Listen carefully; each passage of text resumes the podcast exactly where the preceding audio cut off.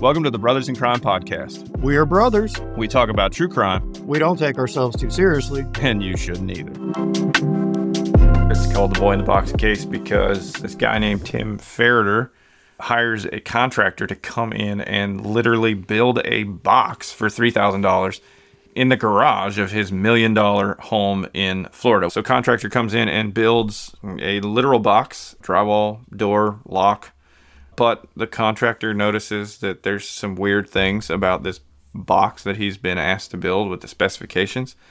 The uh, lock on the door uh, that includes a deadbolt only locks and unlocks from the outside.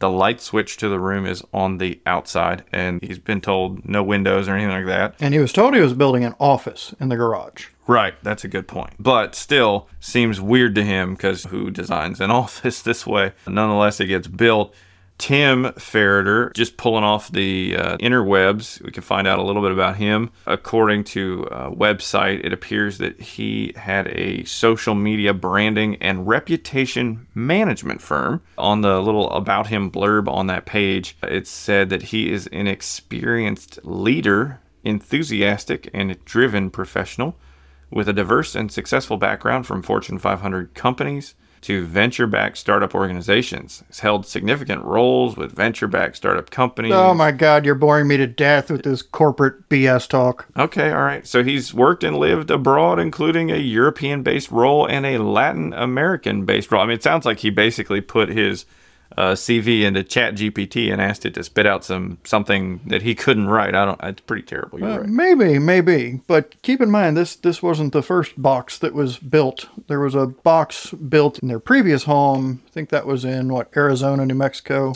Arizona, Arizona. yeah. They had spent some time in Arizona. Yeah, so they pre-ordered this box to be built in Florida before they moved into the Florida home. And the reason for the box, it seems, is because they had a child that was out of control, as they define it. There might have been some early attempts by the Ferriters to figure out what the problem was, but it was very short lived as far as any mental health resources or anything. It was like a brief attempt, and well, that didn't work, and so this is what we got to do. So yeah, let's just uh, you know build a box and lock him up in it. Right. This was one of the children that they had adopted, and he was acting up, as they say, and you know, stealing candy. And uh, this this boy, the child, had gone into his sister's classroom in school and said that he needed to make an announcement, and the teacher let him, and he just started talking trash about his sister.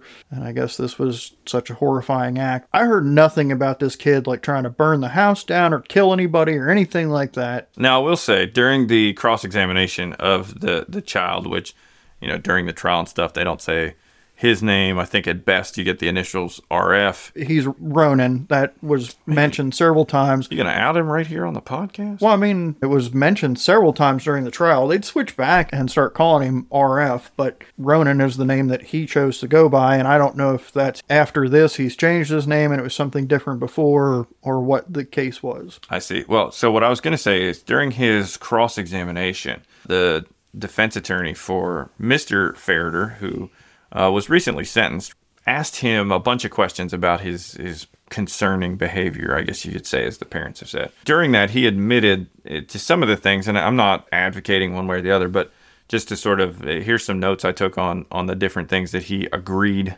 that he had done on the stand. So he agreed that in elementary school he had kicked a ball repeatedly at another student, that he had pushed another boy against the wall by the throat, um, that he had stolen on numerous occasions from others at the school, and that there had been an incident with a technology breach. And they didn't get into the details of that. It seemed like that was some sort of a, you know, there's probably like a pretrial ruling by the court that they weren't going to go into exactly what happened there. I believe he hacked into the school's information system. I know there was issues with that uh, later on. It sounds like that kind of was an ongoing thing in every school that he was in. Well, the kid's a freaking genius. I know he well to that point, right? He likes to play chess, and apparently he's pretty good at it. But I will say, then after that uh, elementary school, I think he went to basically like an intermediate school, maybe it was middle school. Uh, it sounded like it was Basis Academy, and there were some things he admitted to there. He had taken a box cutter to school at one point. Um, he did uh, attempt to, and then hacked the school computers. and made several inappropriate comments on a regular basis. He stole chemistry books. Uh, he stole another student's computer and tablet And then he also jailbroke one of the school tablets to watch videos of people getting hit by a train. He also fraudulently used a friend's parents' credit card number to make some purchases that he got in trouble for. Um, so just to be clear, I mean, you you know, I, am not really saying one thing or another, but it, this guy, by his own admission, did some stuff that would probably make any parent, um, his behavior was problematic for sure. I'm just saying that I don't think it rose to the degree that we have to lock him inside of what has come to be known as a box because it's forget the dimensions, eight by ten or something. Eight by, it's eight by eight. No windows there was an air conditioner in there. It's Florida, so probably not a whole lot of need for heat, but there was an air conditioner in there. He was not allowed to have control of the air conditioner. He had to ask permission to turn it on or off and got in trouble if he used it without asking and getting the go ahead first. And this is a great point. How do we know? Because that was something that came up a good bit. How do we know that he got in trouble for touching it when he wasn't supposed to. Well, they had a ring camera in his room, so they could in the watch box. him. Yeah, in the box. I, I honestly, I agree. I, I can't think of a situation where it would be okay to construct a box like this in a garage for a child. I, I really struggle to think of any circumstance where that would be okay. Just, just to be clear, Mom and Dad decided when the lights were on and off. The box was locked from the outside. The light was controlled from the outside the communication was largely through this ring camera. He was not allowed to have dinner at the dinner table. He was fed in the box, and it sounded like his meals were different oftentimes than what the rest of the family ate. The siblings were allowed to go get a snack when they wanted. He was allowed out of the box, it sounds like, to do chores out back, do yard work, and he was not permitted to even come in the house when the yard work was done, when oh. his chores were done. He had to stand and and wait and get permission to come in the home. Now we've missed out on one important part of the box. One of the things that he was allowed out of the box to do was to empty what they called his piss bucket. It was a Home Depot bucket that was inside this 8x8 box that he had to use as his bathroom. So there was no running water in there, there was no toilet, there was no shower, nothing like that. It was literally a five gallon bucket, a mattress, and a desk, and a couple posters on the wall. And that was this box that he lived in. Six weeks was how long he was in there and spent anywhere from I think he testified anywhere from six to eighteen hours a day, and that was even on days when you know he went to school. So it's pretty much he went to school, came home, got in the box, and uh, as far as food went, it sounded like they would feed him leftovers from the other kids' meals, or he would get you know a peanut butter and bread sandwich, and and that was pretty much the extent of his meal plan in this box that they kept him in. And similar things were described as far as breakfast when they asked his sisters about how breakfast went. Of course, he was not permitted to come have breakfast with the family, whatever they were eating. He was given peanut butter bread and sent on his way. After, of course, he dumped his piss bucket as ordered by dad. And there was a recording where dad is telling him at whatever six in the morning before before the day, go out and dump your piss bucket and make sure the neighbors don't see you. They don't need to see that. Yeah, and I mean, I think the people, you know, kind of legal commentators, spectators, anybody that was tuned into this case, and the, the judge as well, really kind of keyed in on that because it showed that dad understands by saying, yeah, hey, make sure the neighbors don't see you while you're emptying your piss bucket, as he called it. You know, make sure they don't see you. Why do you do anything in secret? You only do stuff in secret when you don't want people to know about it. And generally, it's either embarrassing or maybe it's something you shouldn't be doing. So uh, it, kind of showed maybe dad's uh, acknowledgement that what he was doing here with his son was wrong. I think it's also uh, at least important just to kind of fill out the facts of the story that uh, the child in this case was adopted, and it's my understanding that the family had both adopted and biological children. I think they had uh, four or five kids total. Does that sound right? I couldn't keep it's up with, with the number. I seem to recall that there were two sisters that were close in age to him, and then there was a younger one. I don't know if there are any more. I, I couldn't quite follow all that. But yeah, I did get the same thing as you that there were both adopted and biological children in there. And this wasn't a matter of treating him differently because he wasn't their biological child. I didn't get that sense at all. The sense I got is that uh, they did not know how to deal with his behavior and I'd agree. dad is a strong disciplinarian and perhaps way too strong in this case when they talk about what's in the room how you said there's basically a mattress and a desk and by the end i don't think there was anything on the walls and they explained that there had been more things in the box with him but that he had broken them or destroyed them or damaged them, and so things were taken away. Likewise, I got the sense that the food, the difference in the food he was fed, was a punishment, basically. It was made very clear to him by dad that you are eating this and you are in here and you are doing this because you're not following the rules. You're not behaving. But it seems to me like even the slightest infraction with this dad was overreacted to. Oh, yeah. I forget exactly what you said. You said something like dad was a strong disciplinarian. I almost interrupted you and said, like, or a child abuser. And I know what you mean. You mean that he's got that proclivity to be a strong disciplinarian. And then this child who has these, clearly has these issues, it's like dad doesn't know how to deal with that. And so he just goes off the deep end in, in a child abuse manner, frankly. Right. I'm not defending this dude by any stretch of the imagination because this is messed up and wrong and, and horrible. I, God only knows the damage done to this kid and the other kids. But I don't think this was something where he was set out to abuse this child for his own entertainment or some like sadistic. sadistic. Yeah, yeah, yeah, Yeah, I agree. But I think it's important to kind of set up how the police come to be involved in this case. That had me messed up right from the get go. The, the police got involved because the kid ran away. Would he run away on like a Thursday night or a Friday night or something? And then where do they find him on Monday at school? Mm-hmm. You know what? Runaway goes to school. No, I mean, I thought about leaving just to not go to school. That was the only thing I wanted to get away from. right. Yeah.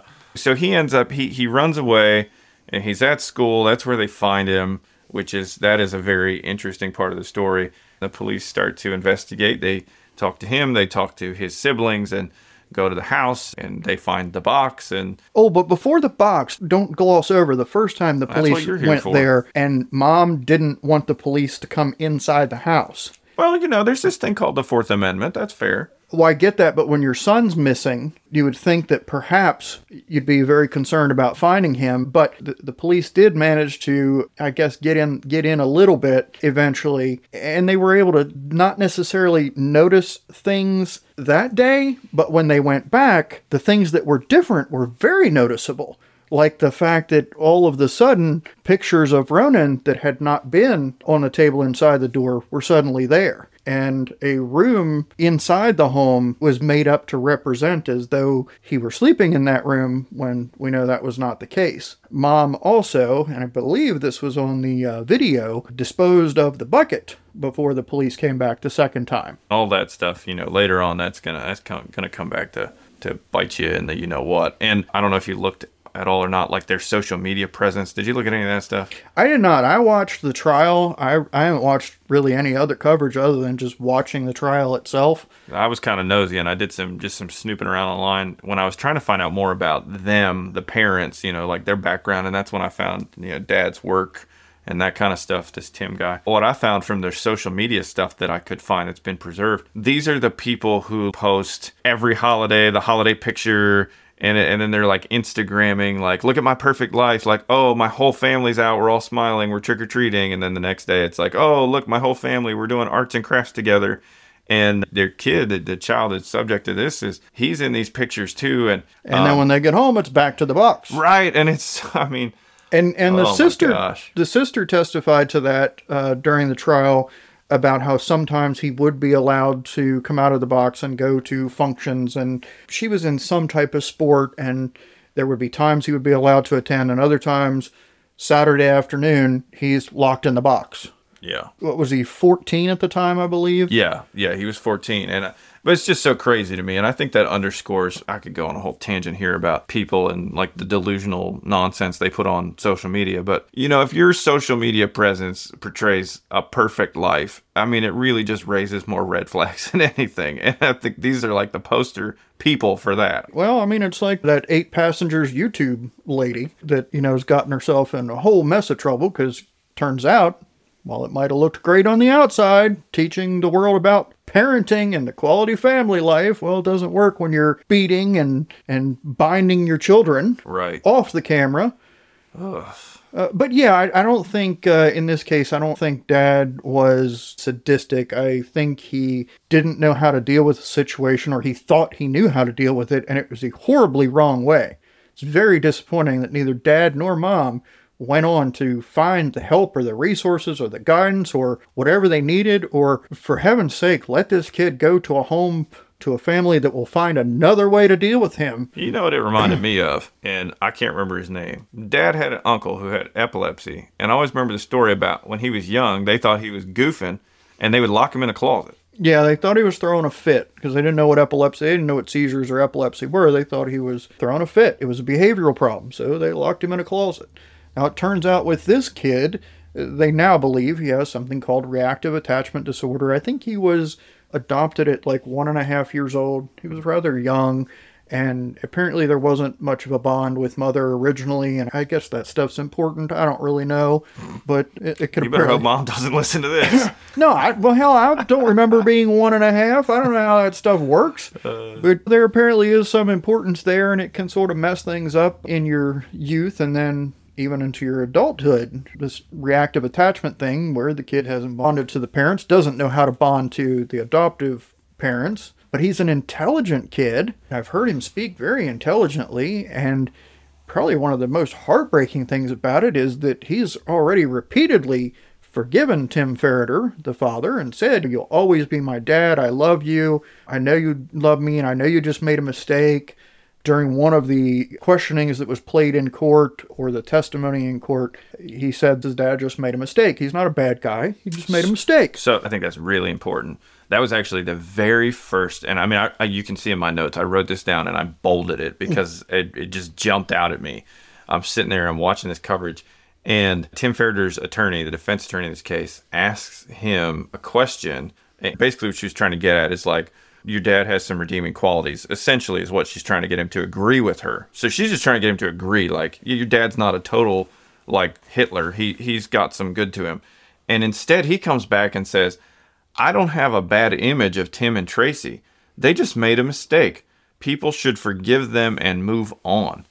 And I think even the defense attorney was, I mean, nobody expected him to come out and say that. As the very first question on cross examination. And then at the sentencing hearing, he even asked specifically asked the judge as he said some things that got Tim pretty choked up about how he loved him and he didn't think ill of him and all that. He acknowledged that uh, he'd made a mistake and that his dad had made a mistake and needed to have consequences, but he asked the judge to just give him six months and then let him go. Which I don't know. I tend to think that's a little Stockholm syndrome to me. Well, and I think before we go too much further with the sentencing and stuff, let's back up for a second and let's talk about what the state of Florida actually charged charged Tim with. And uh, I think it's also important to note that this trial was just Tim. It wasn't Tracy. She's obviously going to be facing her own legal charges. She's been charged. Oh, she's her, next. Her trial is pending. I don't think it's been scheduled yet. I, the last time I looked, it still hasn't been scheduled. By the time you hear this, maybe it will have been. We're coming with this, recording it uh, shortly after Tim's sentencing, so that we can try to, you know, get you something. As you fresh. talk about Tim and Tracy, it was pretty clear from all the kids' testimony that Tim was sort of the lead disciplinarian, and while Tracy followed orders and enforced the rules, they were Tim's rules. Tracy was an enforcer, but she was not the main disciplinarian, and I think that's probably why Tim is tried first and separately. Yeah, this is Tim's world, and everybody else is just living in the house or the box. Now, should have she had the good sense to put a stop to it? You're damn right. Yeah, for sure. So I just want to bring up what exactly Tim was charged with and what he went to trial on, and then ultimately what he was convicted of. So he was charged with aggravated child abuse false imprisonment, and neglect of a child. So it was a three count indictment. That's what they charged him with. Just to go over quickly what the state needed to prove to convict him of those charges. On the aggravated child abuse, the Florida statute says that aggravated child abuse occurs when a person, one, commits aggravated battery on a child, two, willfully tortures, maliciously punishes, or willfully and unlawfully cages a child this is the one that the prosecution, the state in this case, really, this was the one that they honed in on, which also, I, I just, honestly, I stopped for a minute and it was really sad to me that our state laws have to include that unlawfully cages a. ch- I mean, like that's happened enough that they've specifically written it into their code section. Right. Cages a Let's child. tell people you can't cage them. I mean, I, it's one thing, you know, when you were little to like turn the playpen upside down and put it over top of you, leave you for a half hour so you'd stay out of trouble. But you know, that as, as long as Wheel of Fortune was on, I don't care. that wasn't hours and hours and days and days and days. You know. So then the the next one there we got false imprisonment. The term false imprisonment means forcibly by threat or secretly confining, abducting, imprisoning or restraining another person without lawful authority and against her or his will. And then uh, finally, neglect of a child means one, a caregiver's failure or omission to provide a child with the care, supervision, and services necessary to maintain the child's physical and mental health, including but not limited to food, nutrition, clothing, shelter, supervision, medicine, and medical services that a prudent person would consider essential for the well being of the child, or a caregiver's failure to make a reasonable effort to protect a child from abuse, neglect, or exploitation by another person. So th- those are the three crimes that he was charged with. You want to share how the jury came out on all that? Uh, if I remember correctly, it, it was guilty across the board. It sure was. And uh, some people that were observing this trial thought that he looked surprised by the verdict.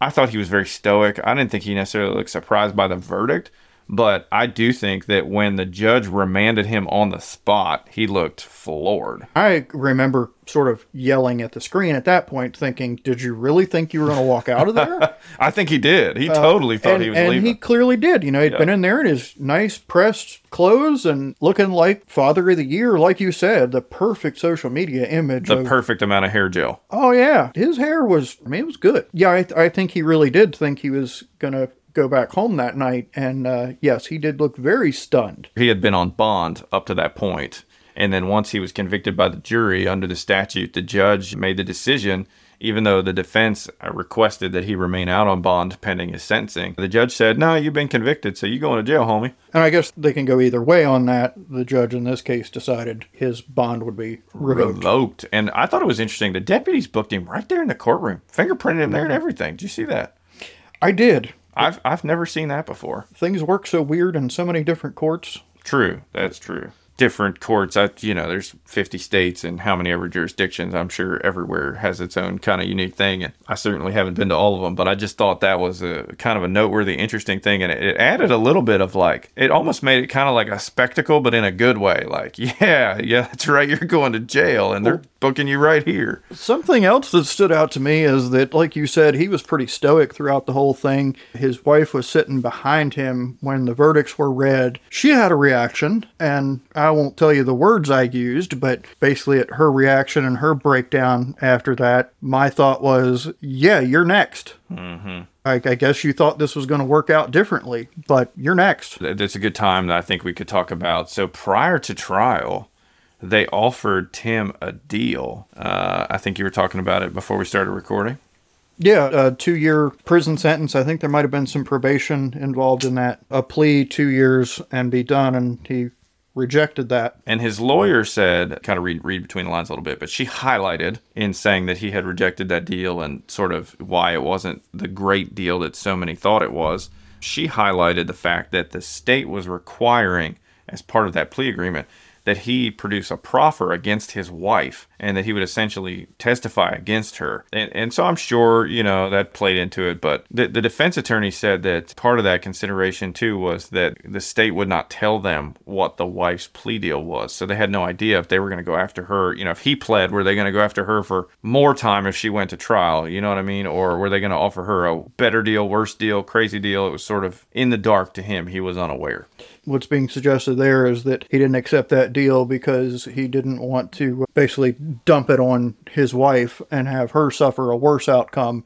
Maybe he'd just fall on the sword, take the worst of it, and hopefully she'd come out better. And that would be a, a noble thing to do. I could see the argument also that as it goes forward with uh, Tracy, that okay, uh, you know, this was kind of dad's rule, but uh, dad was away on business a lot, and mom was the one home running the house. And, and so maybe she had the greater opportunity to put a stop to it.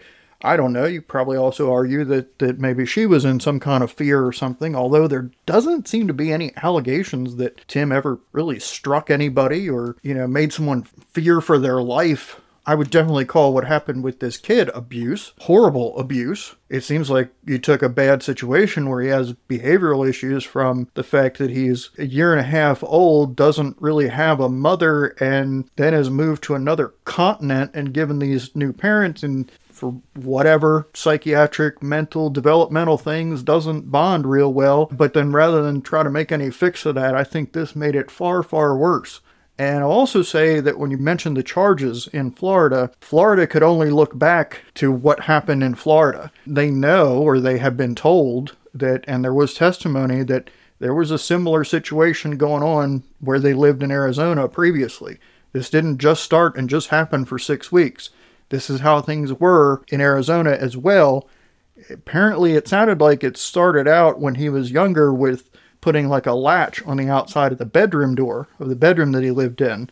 But when he got through that, then they needed to find a more hardened solution, which involved building this box in the garage in Arizona. Yeah, and, and to your point about Tim being, you know, not really being anything about him being abusive or whatever, I would agree with you. I think the closest anything came in the case was the 17 year old sister testified that she was worried that Tim would kill RF. But again, that's a 17 year old who's living in this kind of environment, whether that fear or concern or whatever, whether that's legitimate or justified, who knows. And, and also, there had been some testimony that at one point, dad had grabbed RF by the back of the neck and was uh, physically aggressive toward him in that way. But he wasn't leaving bruises, he wasn't beating on him physically, hitting him, things like that. But I mean, solitary confinement. Wow. Past uh, Senator McCain said basically that was one of the worst things he could ever imagine you could do to a person. And there's been ample research that that it's just absolutely horrible for a human being to be put in any kind of solitary confinement. Sure, and I'm not saying that okay, Tim's a good guy because he didn't beat on him because Yeah, yeah, I know. Like I said, obviously this kind of abuse, this being put in a box and this sounds like it was all very psychological and controlling. And the, the Tim Ferriter dude, I will say he has a command presence. And I think within that family, it was very clear just by his presence, the way he carried himself, and the look on his face, and the way he was put together, that he got respect. Mm-hmm. Yeah, and and you did what Dad wanted. I get the impression. Yeah, and I think that's a good segue into the sentencing hearing because the judge in this case, who uh, noted that he himself was a former Marine, pointed out that dad apparently grew up, was born, spent a good bit of time at Quantico, like lived on base, and came from a background that was highly structured and rigid and that kind of thing. And, and surely I agree with you. Tim has great posture. He's got great hair. You, you don't miss him. You know he's there. Uh, and he's not a small guy. So, yeah, very, very commanding presence. The defense submitted a request for a downward departure and asked the judge to sentence him to a year and then a term, I think, of like five years probation or whatever. That's what they were seeking. And then the state wanted 15 years in prison. My understanding was under the statutes that he could be sentenced up to 40 years. That's what he was looking at. Up to four? 40.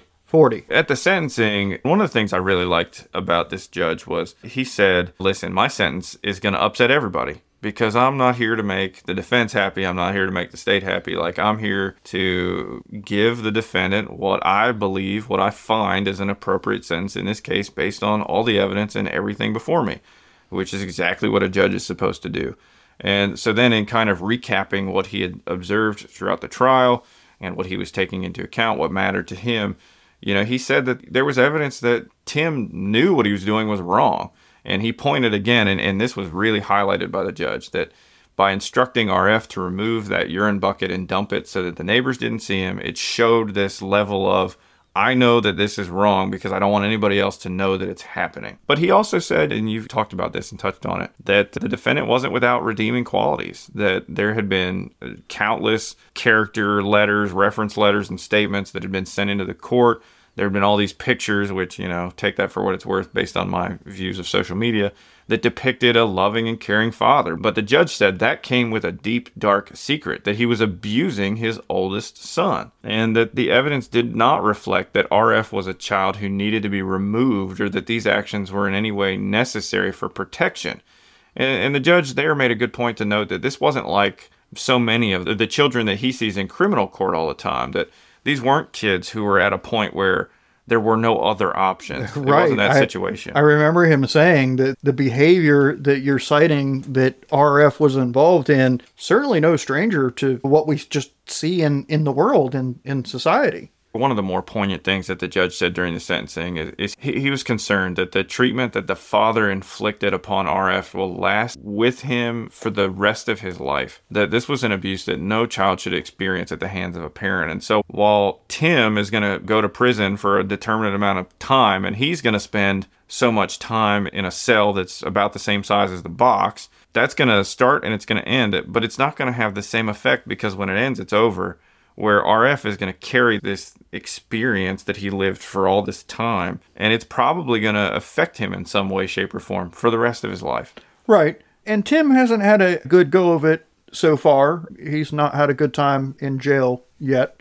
I think he was assaulted. I don't know if it was the first day he was there or not. I'm guessing most of our listeners probably know, but in case you don't, uh, usually child abusers are the lowest rung of prisoner life and do not get treated very well once they make it there. So that's not surprising to me. The judge, considering motions that were made by both sides and taking everything into account, did decide, and this was kind of interesting to me, he granted the defense's motion for a downward departure. So essentially, there's some statutory framework that, oh, if you find that in this case the defendant checks these certain boxes, then you can move outside of that guidelines framework and you can go lower based on these things. And in doing this, he admitted that he had stepped into sort of a novel area where there wasn't a court case on point. Uh, there wasn't a statute on point that said that he could do what he was doing the way he was doing it. But there wasn't one that said he couldn't either. And so he was stepping out and, Well, and he went by the departure. the catch-all provision because, of course, the way you lawyers do things. There's always got to be a catch-all. you know, the defense was arguing you can sentence him to less based on this thing or this thing, and after way too freaking long, the judge finally said, "You're not convincing me on either of those." If you want to have any impact at all, your best shot is this other one, the mm. catch all. So, what do you got? And the defense said, Well, it's the catch all, so we ain't got nothing. but you should do it anyway. Yeah, and so it, it'd be interesting to see if anything shakes out with that on appeal. The judge noted that any case where a child is held by the throat is not acceptable. Being put in a locked room, being put in a room without air conditioning in Florida wasn't acceptable. So he, he said all that, but then he still found that he could depart downward under that catch all. But then he asked the question, should he? And he went through an analysis of whether he should or not he said that this is not your normal case of child abuse where kids are put in a cage or a box which again i just come back to how how sad it is that we live in a world where the judge comments that this isn't your normal case of child abuse where kids are put in a cage or a box That should be extraordinary right there. yeah, I, I, you know, I think for most of us who live in, in a way where this isn't our normal experience, this is shocking and terrifying and saddening, and it makes you angry.